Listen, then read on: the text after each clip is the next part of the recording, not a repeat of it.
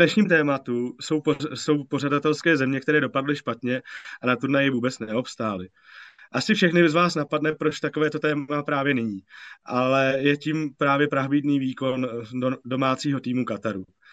Je tento hostitel vůbec nejhorší na turnaji? Nechci, aby toto bylo bráno jako další negativní komentář na Katar.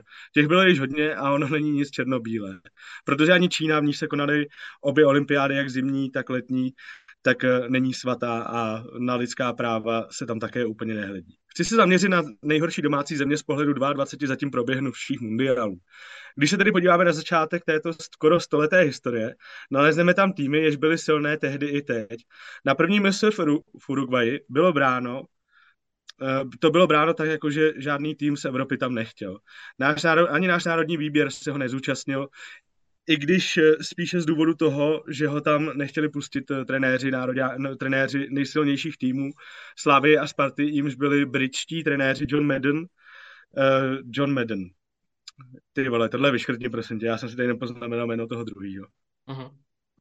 Jo. Uh, První mise v Uruguay bylo bráno jako tak, že tam nikdo z Evropy nechtěl. Ani nikdo vlastně, vlastně z Československa a z Rakousko-Uherska. Uh, to je jen tak pro zajímavost. Domácí Uruguay zde získala svůj první a zatím poslední hvězdičku pro výherce mistrovství světa na dres. Další dvě mistrovství světa se konaly ve velkých fotbalových zemích a to byla Itálie, která porazila československý výběr ve finále a ani Francie o čtyři roky později nepatřila mezi žádné slabé celky. Zde jedna zajímavost. Naše země spolu s Argentínou usilovala o příští MS, což bylo v roce 42, Mělo se konat v Praze, v Brně, v Ostravě, v Košicích a v Bratislavě.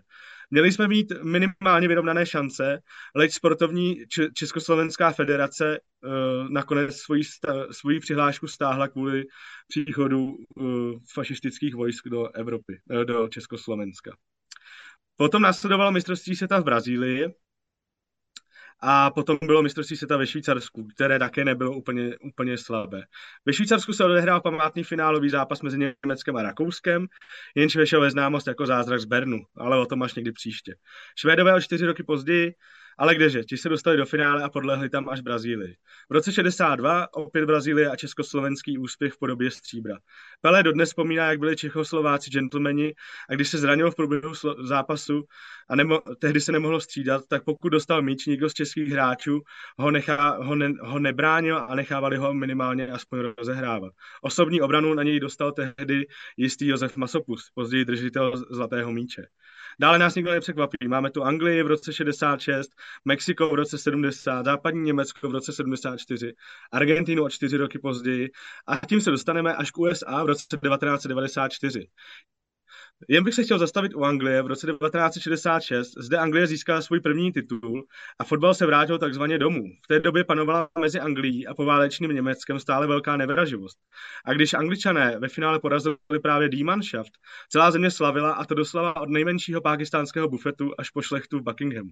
Ne nadarmo BBC tehdy prohlásila, že až nyní končí druhá světová válka a vztahy mezi Británií a západním Německem se začaly lepšit.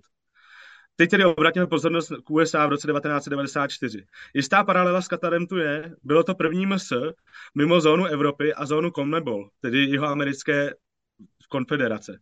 Ozývalo se mnoho hlasů, že soccer v US nikoho nezajímá. USA nemělo svoji profi, profesionální ligu ani v té době. E, obyvatelstva, ať už původních nativních Američanů, Aziatů či Afroameričanů, e, také neměla, neměla na růžích ustláno, do toho se řešila válka v zálivu Eh, kde hodně hlasů zaznívá doteď, že to bylo jenom kvůli ropě, ale stadiona a infrastruktura v USA tu byla. Prostě na jejich velké sporty, eh, ať už je jim basketbal nebo americký fotbal, tam se prostě chodí a na stadionech se mohlo odehrát mistrovství světa ve fotbale. Američané na domácím turnaji některak nevyhořeli. Dostali se až do čtvrtfinále. Posuňme se tedy o 8 let později, do roku 2002, kde kandidovala Jižní Korea a Japonsko. Každý zvlášť, ale FIFA jim nakázala, že musí jedině společně. Jinak mají obě země smůlu. Fotbalové federace obou zemí tak po peripetích a handrkování mezi sebou nakonec dokázali uspořádat úplně první MS mimo Ameriku a Evropu. A ani jedna ze zemí tedy ostudu neudělala. Eh, dnes se již historie neptá, zda nejen, nejen pomocí dvou týmů, ale zda nejen, díky, zda nejen díky síle těchto dvou týmů, ale i pomocí rozhodčích byla třeba na Jižní Korea dotlačena do uh, souboje o bronz uh, s Tureckem, který prohrál s Tureckem. A nyní jsme tedy po 20 letech eh, zvyklí výdat v Japonce, tak Korejce v, v top evropských ligách a v top evropských týmech. Po druhém nejhorším účastníkovi ale pátrejme až o dalších 8 let později, což už je docela blahá historie, Jihoafrická republika. Tento turnaj měl patřit africkým týmům, kdy už se jeden tým měl z Afriky konečně dostat do semifinále.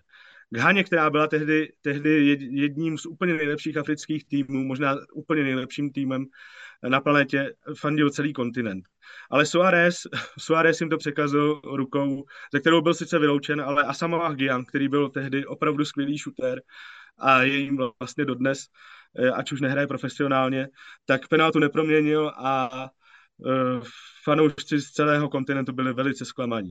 Překvapení turnaje s Uruguay se nakonec dostalo, dostalo až do souboje o bronz a bronz získalo.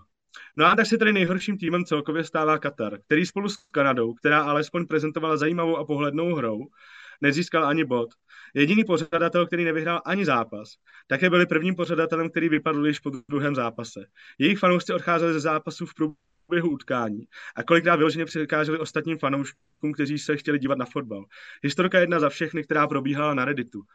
Jeden Katařan v zápase se Senegalem vstal a začal telefonovat.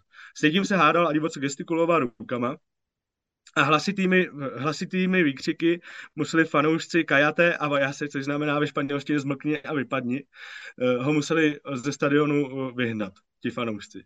Inu chápu, že FIFA chce v prvé řadě peníze a ve druhé řadě se údajně snaží o osvětu ve, fotbal, ve, fot, ve světě a fotbalové misionářství do dalších zemí, kde se fotbal tolik nehraje. Ale pokud budou všechny země, pokud budou v dalších zemích další nepoužívané stadiony, je to škoda lidské síly a peněz a též v steku všech, kteří s tímto sou, rozhodnutím nesouhlasí. Tradičnější země v podobě Mexika a dejme tomu i Sokru v USA a Kanada podobě sokru v USA a v Kanadě se fotbal také začíná postupně dostávat do popředí. Takže si přejme, že příští mistrovství bude alespoň z pohledu domácích fanoušků o něco lepší než toto.